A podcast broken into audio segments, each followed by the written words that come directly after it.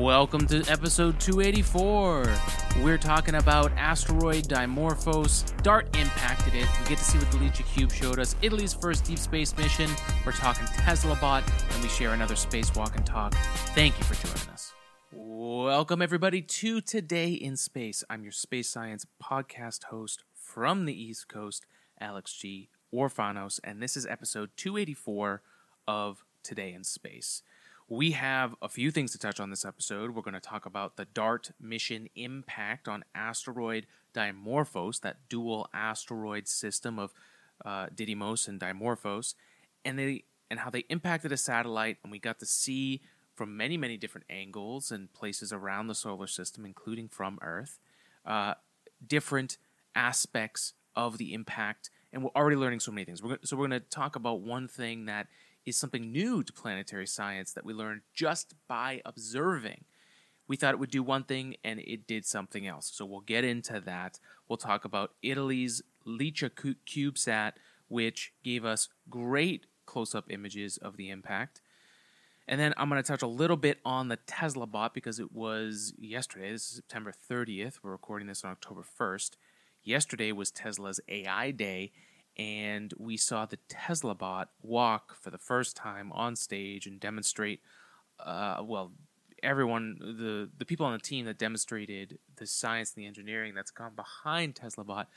I uh, we put up a po- post on our story on Instagram at today's Space Pod, and you guys clearly uh, are are, are gung ho to hear about Tesla bot. So we're going to talk a little bit about that. I'll share my first initial thoughts, and then I want to gather your questions so we can do some research and really talk about uh, the potential of Tesla Bot, and, and we can all learn a little bit of something here. Uh, and maybe we'll have to find a robotics engineer to talk to on the podcast to get their perspective. Uh, it was good to hear um, Lex Fridman's take on that. But to close out, I also have another spacewalk and talk segment where I'm putting myself on notice to uh, get out and work out and be physical and good to my body. Uh, it also is a great excuse to make some content. And if I can trick my mind into doing things uh, for the reason of the podcast that's also healthy for myself, I mean, why not? Why not? We are uh, emotional apes after all, right? Why not do a little bit of programming on our own? If, if we get a placebo, use it. You're lucky, right? so that segment is where we talk about um, just life and space and how it relates to human space flight and humans living in space and going to space. Uh, and we'll we'll talk a little bit about that at the end of the podcast. But now we are going to jump right into things right after we talk about a little bit of business. So obviously, if you want to help support the podcast, uh, the the easiest thing you can do, the free thing that you can do, is subscribe to the podcast, whether it's on YouTube, Spotify, Apple Podcasts, wherever wherever it is. Uh, subscribe to us there. Share the podcast with other people who you think are interested in space. We really are trying to get out to not only the hardcore space nerds because they're going to find us. They're going to find us. The it's the people that love space, but either didn't feel like they were smart enough to go do it, or they're just really interested and fascinated by space and the final frontier. We want you here. We want you part of the podcast. Uh, so share to other friends that are like that, right? Um, I feel like one of the things we do here is help keep folks up to date on the latest of what's going on in space. And uh, we obviously want to touch on a whole bunch of different things, like we're going to touch on here on this episode. Of course, there's always the way to uh, support the podcast is through uh, getting your free quote on your next project or ordering a great gift from our AG3D printing lab. Uh, if you have a product that you want to do, if you're trying to make a product, you're trying to 3D print something in real life, whether you're a student, a maker, a business entrepreneur, um, or just someone who's trying to make something to see if it's real. If, if, if an idea you had, you know, writing down on a piece uh, on a napkin, and you want to bring that into reality, we are here for you. If you want to experiment, test out ideas, and literally hold them in your hands, that's what AG3D printing is here for. So that's ag3d-printing.com. Go get a free quote from us there and then we'll reach out and tell you what's the best way that we can help you do that. Uh, you know, we have our friends a SnapCaller who we helped with their early ideas, and they are literally creating real product, and their business is growing because they took the initial investment of, hey, we've got this idea, let's learn as much as we can through budget friendly 3D printing and prototyping. And we helped design, we helped print multiple different models until they found something that worked. And then uh, they were able to run off and actually spend more money and investment and time in the idea after they had done a few tweaks of it. That's what we're really good at here uh, with AG3D printing. And then we also just have our designs and our gifts and our things that we've 3D printed over the years. Designs that, uh, whether they're fun, like if it's for your PS4, the stand holder for that, because you probably can't get a PS5 uh, or still looking for one, and you're still trying to run that PS4. Um, having a one of our stands, where it's the whether it's the vertical stand or the horizontal stand, it gets your PS4 up and allows those fans to do more work than they're doing if it's just sitting there, and it looks cool too. Um, but there's plenty of other things there, including our James Webb Space Telescope coaster. That's ag3dprinting.etsy.com, and that's where you can find all of our stuff there and help support the podcast. And of course, our sponsor, Manscaped, where you can get 20% off and free worldwide shipping by using the code word space. And you know the performance package uh, is out there the 4.0 lawnmower the right tools for your family jewels and just man grooming right? Manscaping is something i do for my own mental health and my own wellness. I just did that before the podcast here. I actually was only going to just trim up the edges and I, it actually was such an e- I had, I had set up it, it's a big thing for for guys to, to to do this. Okay, I'm just gonna I'm just gonna let you know if if you're not a guy or if you are a guy, you know that the whole process of this nobody wants to do it, right? But you gotta you gotta do it. Manscaped makes it so simple. I literally was like, I decided I wanted to Manscaped.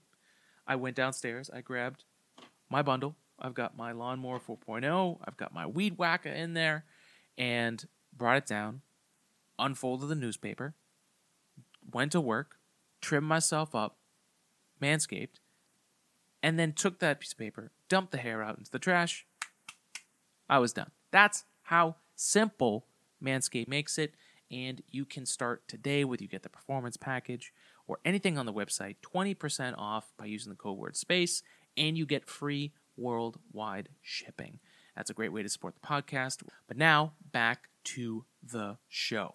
So, we are here. Let's talk about the DART mission. So, the DART mission was the first interplanetary defense mission that NASA created uh, in order to see if we can use physics. Right? It's it's that old, uh, it's it's the classic math problem, the physics problem of you have one thing moving in one direction. This is the asteroid Dimorphos, and then you have a spacecraft with a certain amount of mass coming at it. And what we wanted, what they were trying to do was change the orbit so that the DART mission would impact Dimorphos and slow that orbit down, and we would be able to observe that change over time. Now, I think myself, like most people who are, who are watching this mission, uh, didn't even realize the scale of content that, and visualization and opportunities to see this thing happen in space from multiple different angles. I don't think we re- we all realized how great this mission was going to be, and and it's it's a real it's it's just goes to show you that there are a lot of different programs that NASA does, and the planetary science program is uh, top notch. You know, I think they learned the lesson from the Voyager missions that you know having a camera on board, and that, and doesn't mean that every mission has, but we've seen a lot of great things. Whether it's Cassini at Saturn, Juno now here at Jupiter, it just took uh, the closest flyby of Europa um, recently so there's a lot of really exciting stuff, and this DART mission did not upset or disappoint. So we saw the video of the DART mission impacting Dimorphos. Very, very cool. That red uh, screen at the end when it impacts, it, it, uh, the red didn't look like it was like death or anything, but uh, it was it was final. Finality is, is is what it meant for me, and just confirmation of impact and that thing was moving so fast. I think it's roughly 17,000 miles per hour um, that it was going into that asteroid. And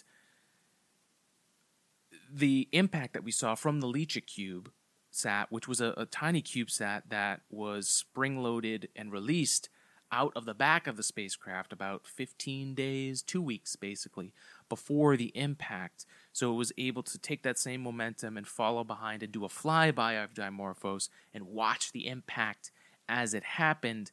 And it's a really insane view. And uh, there was so much debris that happened. We even got to have a view from the Hubble Space Telescope and from James Webb Space Telescope to get an idea of the the the impact and what it did. And there was even uh, another one, the Atlas project took a view of it as well, which was the first one that I saw even before the LICIACube video came out. Um, but so many really really cool things, and the, and the LICIA itself is a great story, right? Uh, Italy's space program. This is their first deep space mission. They were completely in charge of this. It's it was a big day, and they are still potentially able to operate that CubeSat. You know, there's a chance that even though this was a flyby, if there's enough fuel on board and enough energy, they actually empower. They should try and make a second attempt and change the orbit to come back again to take a look at the asteroid impact after the fact. So uh, that's all of that's very very exciting, and it's cool to see that. It, a mission like this is really important because we all have our ideas and our theories and our, our hypotheses of what is going to happen.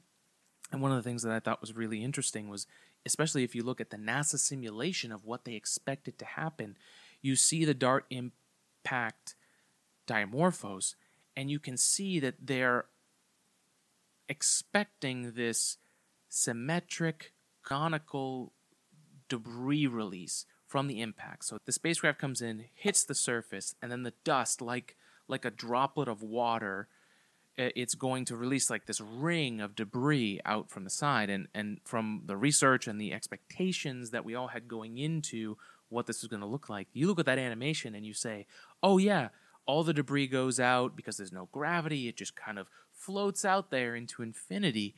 And what's fascinating is when you look at the images from the LICIA you can see that the debris is gathering in these like spindles or filaments as they're called.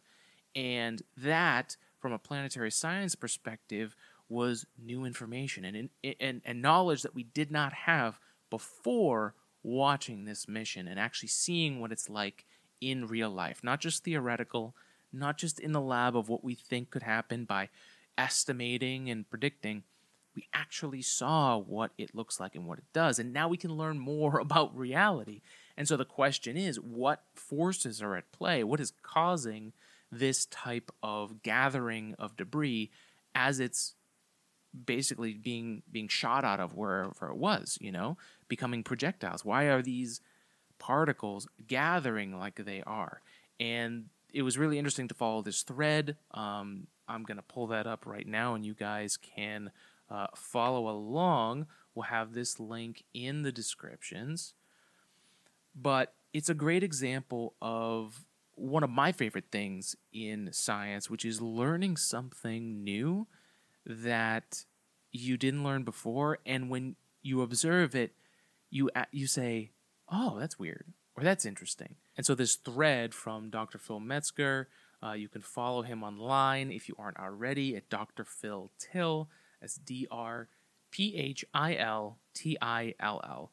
And he goes through this. I'll, I'll, I'll talk about this, but I'll, I'll give his perspective uh, of this, and then we can talk about it here at the end. So he says at the beginning, I'm shocked by the streamers in the ejecta. In ordinary granular splash experiments, we see nothing like this. A few musings about this in a thread. Physicists have done granular impact uh, experiments where a steel ball, for example, is dropped into a sandbox. Here's an example. You can see the impact ejecta is in the shape of a cone, fairly uniform all the way around. And then he provides a source of that, that uh, research. And he says, here's another example from a paper in Nature. Click to see full picture. Uh, these studies these studied the rebound splash up the center line but you can see the initial splashes are cones, fairly uniform in density all the way around. Streamers, like we see in the DART images, he says, which I find shocking, were first seen in the Hayabusa 2 impact, which we did an episode about. This was uh, JAXA, the Japanese Aerospace Exploration Agency, and that actually brought back dust and debris from that asteroid in a capsule, and it returned to Earth. And we just got to see some some actual results of what's inside. Surprise! They found water, um, but this uh, was first seen in the Hayabusa 2 impact, and the image of the image of that impact is annotated in red in this picture to show the arrangement of streamers. So, in these cases, somehow the physics is causing the granular particles to form into lines as they flow out of the impact site. But how? He says granular material is not like water. Water has high surface tension, which helps it form into jets. Cool structures can form around impact splashes, including streamers, and he references this journal here. But granular materials have nothing like the strong surface tension of water. Yes, there is cohesion between particles, but it is super weak compared to impact dynamics and should be unable to organize massively sized streamers. Another reference there. He says one clue comes from looking at the moon. And the Tycho crater near the bottom of this picture has crater rays shooting out from it.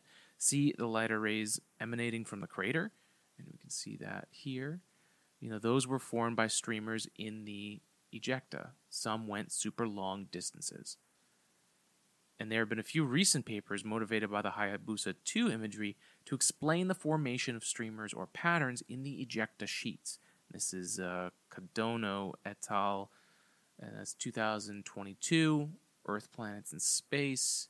Uh, there are three types of patterns that can form, including both streamers and meshes. So I will leave this up here for you to check out. But the general idea here is that we went into this thinking we would see a very evenly distributed cone of debris after the impact, and we did not see that.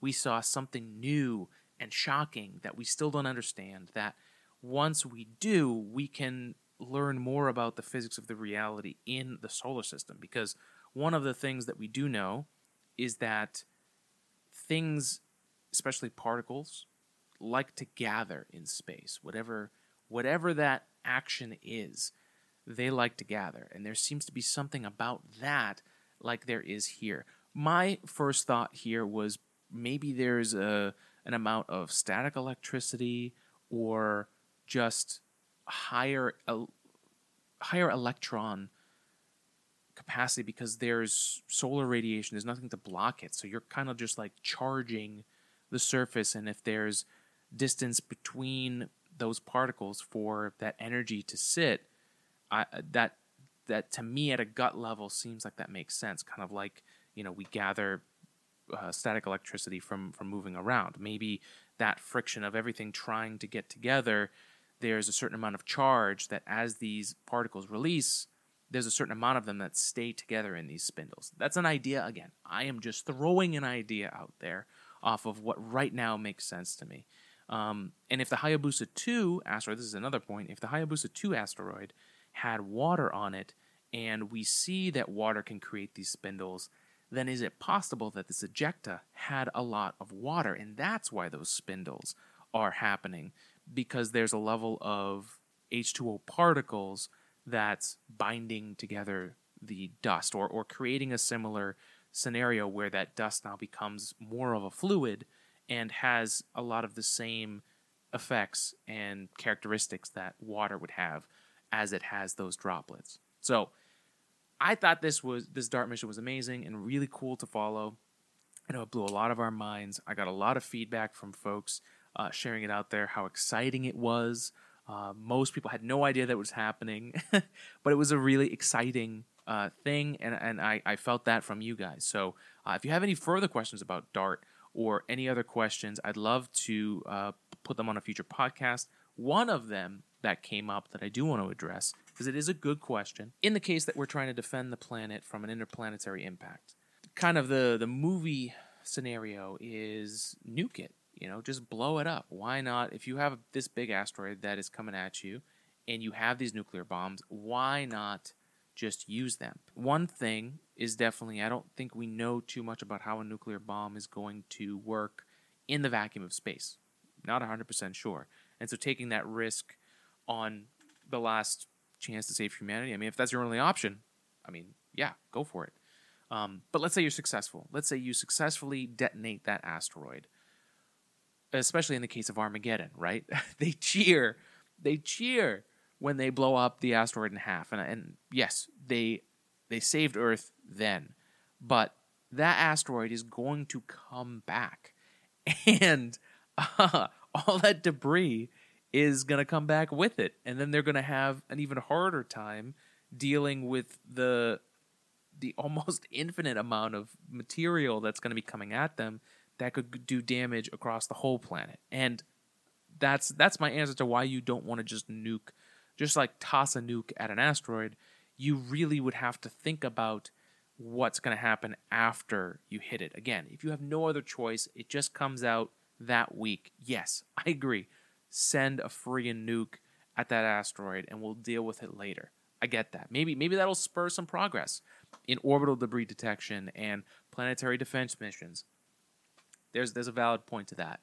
But the beautiful thing about the DART mission is that if we do understand where an asteroid is and if it becomes a potential threat to impacting the planet or the moon or any of our other planets in our solar system, if we can have a better idea of where this stuff is and if we catch it early, we can send a small spacecraft that's launchable today, like the DART mission, uh, which was launched on the Falcon 9. Uh, the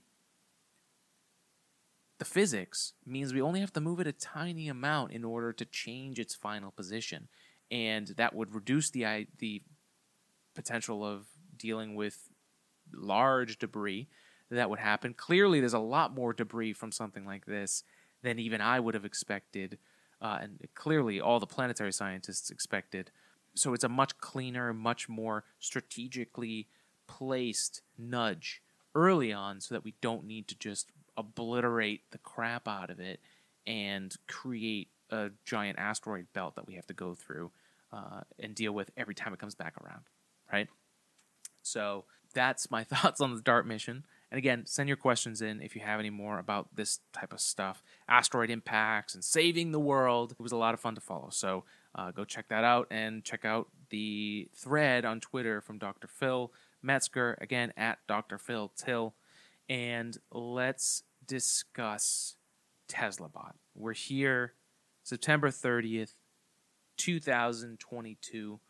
Elon Musk and the team at Tesla has successfully created a robot that can walk around on the stage and is using the Tesla technology, the self driving technology, to look around and observe everything around it and make decisions depending on where they go. And to be completely honest, it was mind blowing. It was, uh, you know, it was on the West Coast that they did this, so it's like nine fifteen uh, at night on a Friday after a long work week, and here I am watching Elon Musk and the team reveal like the what it, it, it when I first saw it when they first did the reveal, it felt like we were watching evolution in motion. It really did. It like I don't know if you guys, you know, I went to a engineering school, so there were a lot of folks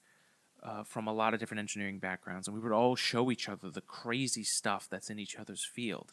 You know, at that time, this is like 2008 to 2015, so like drone technology was getting really big, and of course, I was friends with a ton of robotics engineers and they were all doing some of the pioneering stuff that we see today, you know, leading up to Boston Dynamics. And before Boston Dynamics, there was a lot of videos of robots doing tasks and going through things, and they were they were attached to tons of wires and power and and everything else that you needed because the technology wasn't there to get it all into the one thing, right? Like the Tesla bot is right now and the Optimus model that they have uh, that's representative of what eventually they're going to sell as the first version of this.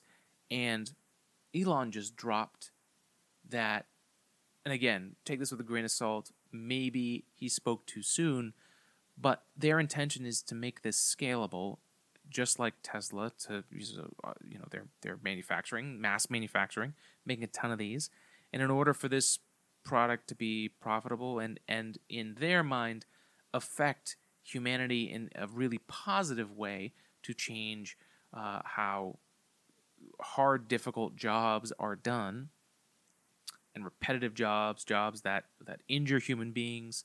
That's this is the pie in the sky idea behind this. They want to sell this for twenty thousand dollars, or or or maybe less than twenty thousand dollars per Tesla bot. And that number alone, I, I've still carried with me since the other night when I listened to it. And that's shocking. And watching it walk around was also shocking because having gone to school with all those robotics engineers, uh, you know, the cool thing about having an engineer in whatever field that uh, you're you've got an idea about, right? So like space, a lot of people will talk about um, aliens and going to the moon and going to Mars and and and stuff like that.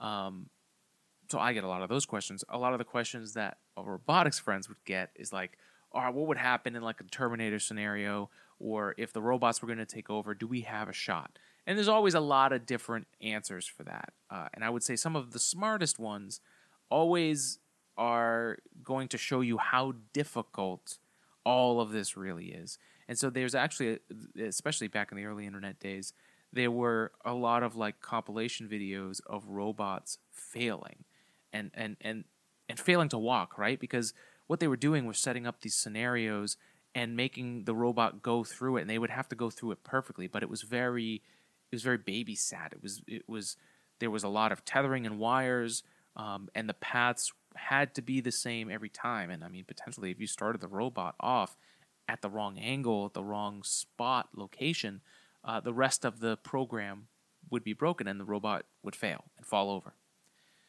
And they said that this was the first time that that bot did this without any of that cabling and wires, and it was it was fascinating. the The amount of joints and reactivity to whatever sensors it had to realize what its balance was, you could like see that the hands and the arms were trying to balance itself, and it was like watching a, a baby walk or, or, or something.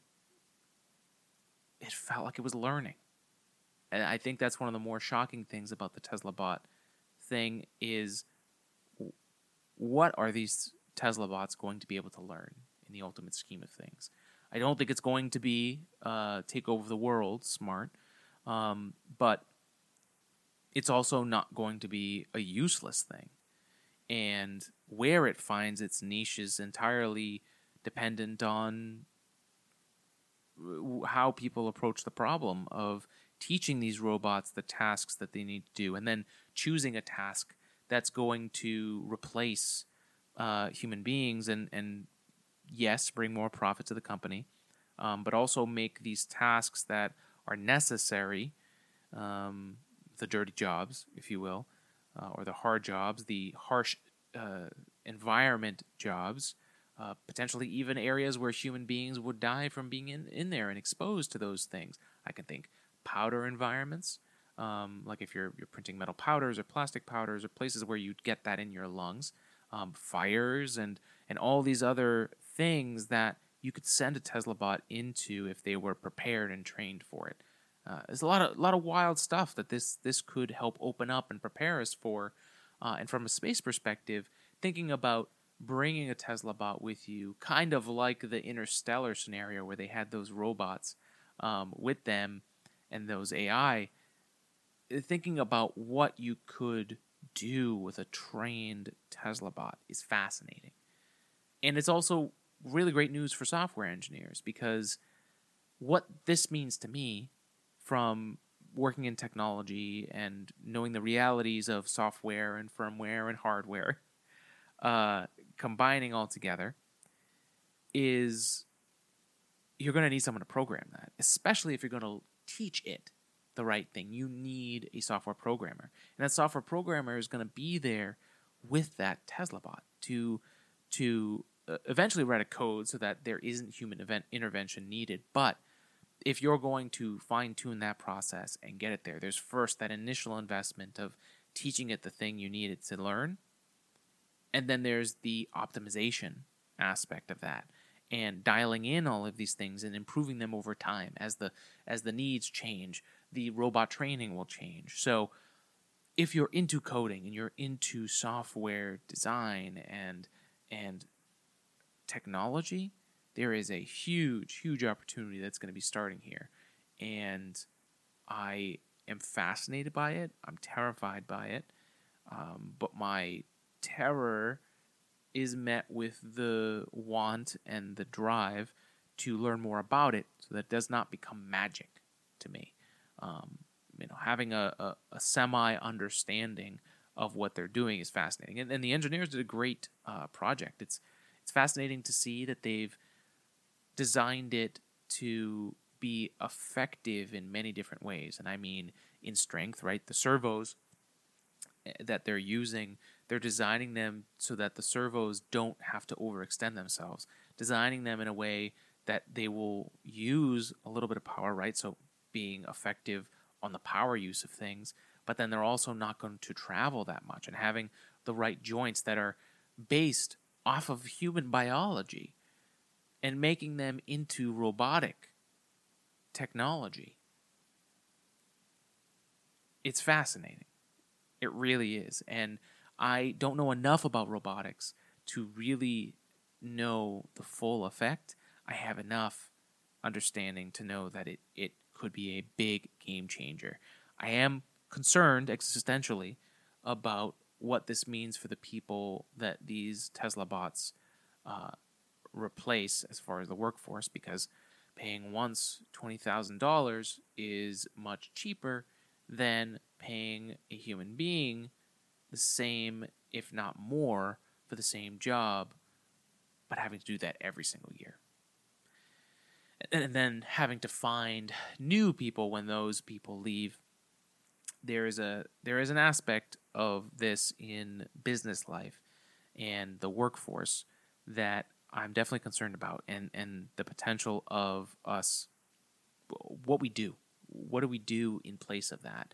Um, are more jobs that people actually want to do going to open up? I mean, it hasn't happened now, so I and I don't see any evidence of that happening anytime soon. But it's concerning. It's definitely concerning. Um, which brings me to my last point about the Tesla bot, which is the really fascinating thing that Elon touched on, and he mentioned it a few times, and I I do agree that it is it is the better scenario for Tesla, which is that it's structured in such a way that because it's a pri- because it's a publicly traded company, and the people who buy stock in Tesla have voting rights as to the direction of Tesla. That means that people who own stock in Tesla, this is not financial advice. I'm not telling you to go buy Tesla stock. I do have to say that I do own Tesla stock. I have owned it for a while. Um, but that was mostly because that was the only way that I could help uh, invest in Elon Musk. Um, but again, this is not financial advice. This is just me discussing the topic, um, and and the rights that someone who owns stock means that you can vote. And he mentioned this that if Tesla and these Tesla bots, if the way that they're designing them and using them and and trying to push forward things is not to the liking of the people, then the voters, the stock owners, can vote to change that or to stop what it's doing.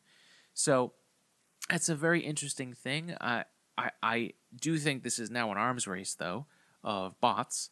So Tesla Bot's the first one. This engineering team that that created this in a matter of months. I mean, the amount of between last year and this Tesla AI Day, they've done all of the development for this. The last time it was someone in a in a suit, apparently, according to Elon, and this is the real thing. So there's a lot of progress that's happened very very quickly, and a lot of that is due to the the way that they approach this, the fundamental primary assumptions they were making, and the goals of making Tesla Bot, which they defined really, really well in this presentation. But um, I can only imagine what is going to happen from different companies who've been working on this probably for a while. There's Boston Dynamics, right? Uh, definitely has a different feel than a Tesla bot.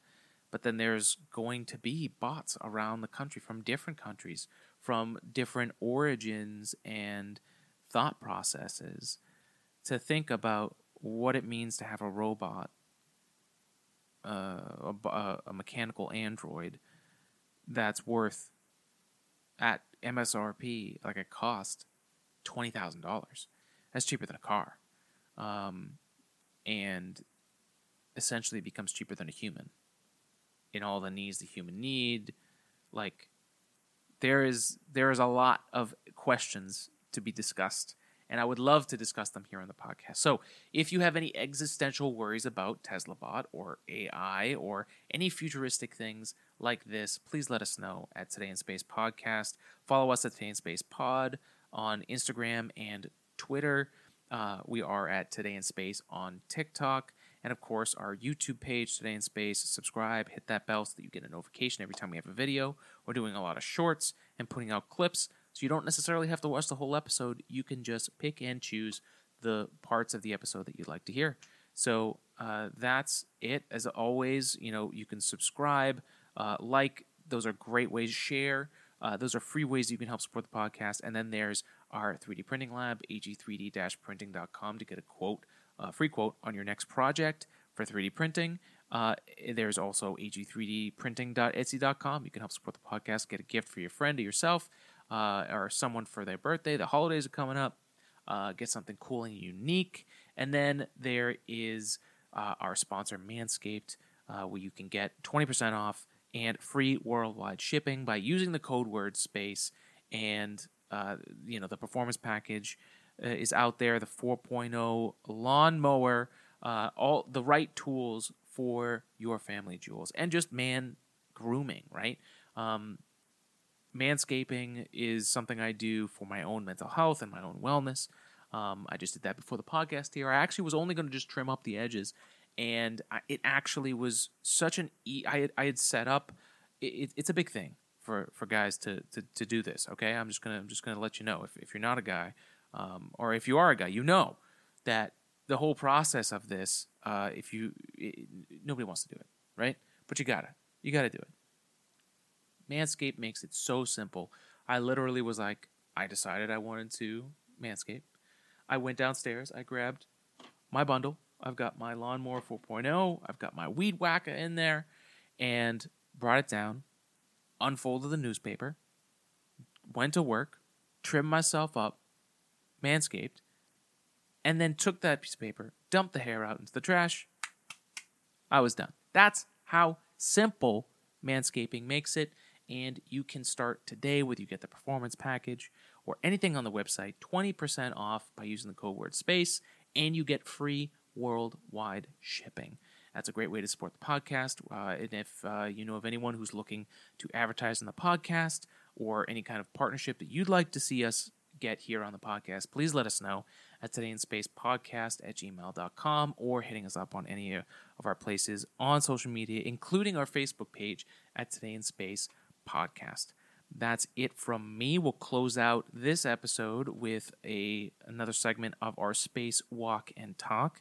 Have a good one. Spread love and spread science, and have a great week. We'll see you next time for another episode of Today in Space. See ya. All right, everybody. Another spacewalk and talk.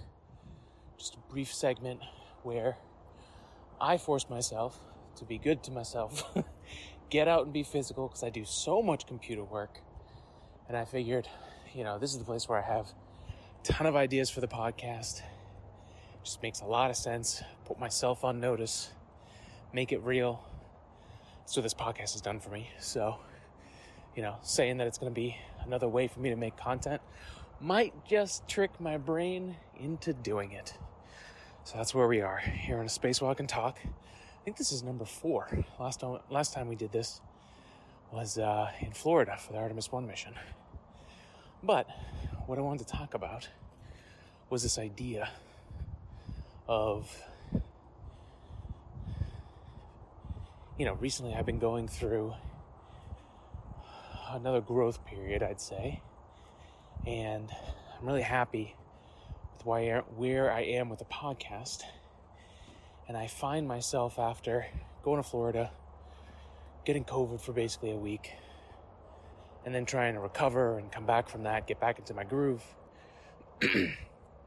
there's this there's this feeling that I get. I guess you could call it anxiety. I guess you could call it being a workaholic, whatever, whatever you want to call it. But there's this feeling, and I think a lot of people relate to it, of like, I need to get these things done. And then that spirals into, I'm not good enough, or there's, there's not enough time, I'm too busy. Excuses, excuses, excuses. And that's actually something that I was working on kind of throughout this whole podcast, fighting the perfectionism, or lazy perfectionism, as I was calling it, as I call it now.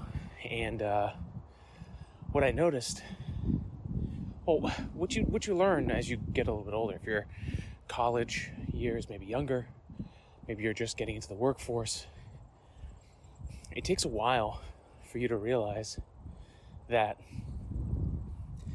you have these things that are baked in there's some things that are just a part of you. And there are some things that you can work on and change. You know, I definitely focused on some time, focused some time on, on making the areas that I felt I was lacking better. But the thing that really gave me the most progress was really leaning into what I'm good at communicating, sharing my excitement for things, um, you know, working with people and not just hardware, which I'm also good at, but like I, I I'm never going to be the smartest person in the room. That's that's not my legacy. That's not what I'm good at. What I'm good at is being the most communicative person in the room, the person who can get the really hardcore engineer, highly technical, to speak with the sales guy, to speak with a leader, who's focused on more big picture things. I'm really good at that combination, that cross section, and making that bridge for people. The whole reason I bring this up is because one of the things that's kind of baked in for me is this anxiety. And if I if I went about it as in I want to get rid of it completely, which is what I did for a little while, it never does. And you feel like you're, if you go about it with that incentive that I'm going to get rid of it, you might get good at it. You know, I've got, I've had many, many periods. If you follow this podcast, you've probably heard me talk about using a notebook and trying a timer and all these different things. And like those things are great, but it's it's not that a single session or a single time that I try and get better at anxiety that I'm going to win it. It's it's not that at all. It's the attrition, the constant going back to say, "All right, I fell out of the groove. Now it's time for me to get back to the basics, to get disciplined again, and to go through those motions, to fight through it again." So, recently, what this one was was just a, a feeling of like not being good enough, not having enough time to do things. And I, for the first time, really, in, in a reset, I caught myself knowing what that feeling was and immediately going, all right, I have to go do now. I have to fight this back by just doing it. And like what it would do is it would make me overthink and then I couldn't get anything done. And that would in turn make it so that I felt like I did some things but didn't do anything. I was focusing on the wrong stuff. And what I ended up doing was just saying, all right, breaking down the list, just saying, okay, I'm, I'm going to write down these five things. I'm gonna go after those, give myself some momentum. They they were probably not the thing that I wanted to do, right? It was probably a lot smaller goals that lead up to that next thing. What I found was a lot of that anxiety was just my head knowing that all those other things needed to happen before I had to do the big thing. So that big task, let's just call it making a podcast, right? That big task was so big that I was getting anxiety about all the things I had to do. So instead of tackling the little things that need to happen, that are required for the big thing to happen, getting the studio ready, making sure that I mind map my notes, making sure that the cameras are all set, making sure the audio levels are correct. Like all of those little things are what make it possible for me to do the big thing and just jump in and do it. So, what I was proud of myself was for really what I consider the first time is recognizing that feeling. And all that I did was went back to basics. All that I said was, okay, I know what that feeling is. Write down a list, do those five things, and move on to the next day. And, I, and then I will get closer. And then I can say, oh, wait, you know what? This thing I, I had to do, or I felt like I had to do, right? Even, even the language that I'm using, right? It's, it's definite. And in reality, it's just about making sure that you do it. And so, what I, I did this a lot in school, where it was like I would not be able to finish a task because it felt too heavy. It had too much metaphorical weight to it. So, what I would do is not do it. it wasn't perfect. That, that meant I couldn't do it. So, um, chipping away at the weight of that is, I, know, I feel pretty important. And it helps decrease the anxiety. And I, I, feel like there's a lot of that. You know, you think about being an astronaut and all the things that you have to train for and prepare for leading up to it. I would assume that someone who's a really trained astronaut, and again, we're talking NASA, we're talking the European Space Agency, the people that are doing trips on the International Space Station right now, I would consider them professional astronauts. Those folks prepare for almost every single scenario. So when they run into something, it's less about the anxiety of the unknown and more about, all right, what's our step? Let's get into it. Let's get down to business, down to the details, and just do what we need to do. Because there is a big thing that we need to do to save our lives, make sure that we don't die, and they go after it. So I feel like I, I like looking up to the astronauts in that sense because even though you would think that a mission would be very terrifying, they've gone through it. They've gone through the emotion. So I uh, I find it really really interesting to compare the life of a professional astronaut with just what it's like being a regular person and dealing with human emotions and all the things that come along with it. Obviously, for me, mine is colored anxious. um, but it's not about trying to change who you are, and more about changing how you approach it. That's my thought. What do you think? Do you guys ever go through that kind of thing? Um, do you find yourself catching yourself? Or you're still in the beginning of this journey, or you're still trying to figure out what's going on? I find a lot of folks who are in there, you know, 16 to 28, I would say. Those years are just crazy. There's so much going on in your life you're dealing with. There's so many expectations and timelines and things that we think we have to do. And even if you achieve those things, so many people don't feel like it's the right path or I did something wrong. Believe me, I was definitely a part of that. But I think when you go through that trial and you get to the other side of it, you kind of realize, like, oh, it's not. If you can find a way to take charge of that and make it your own, and catch yourself if you're trying to appease somebody else or do the plan that somebody else thought, then you find yourself feeling stuck somewhere. Um, and I guess you could argue my path, you know, not graduating on time, taking a longer time, really struggling to find a place in the aerospace industry, and yet I am now here talking to you on a space podcast, and I've been able to visit some of the greatest places uh, that NASA has, like APL in Maryland and Kennedy Space Center, going inside the vehicle assembly building, getting tours of the pads, seeing rocket launches. I mean, this is literally, this is the path that I wanted. I didn't know that.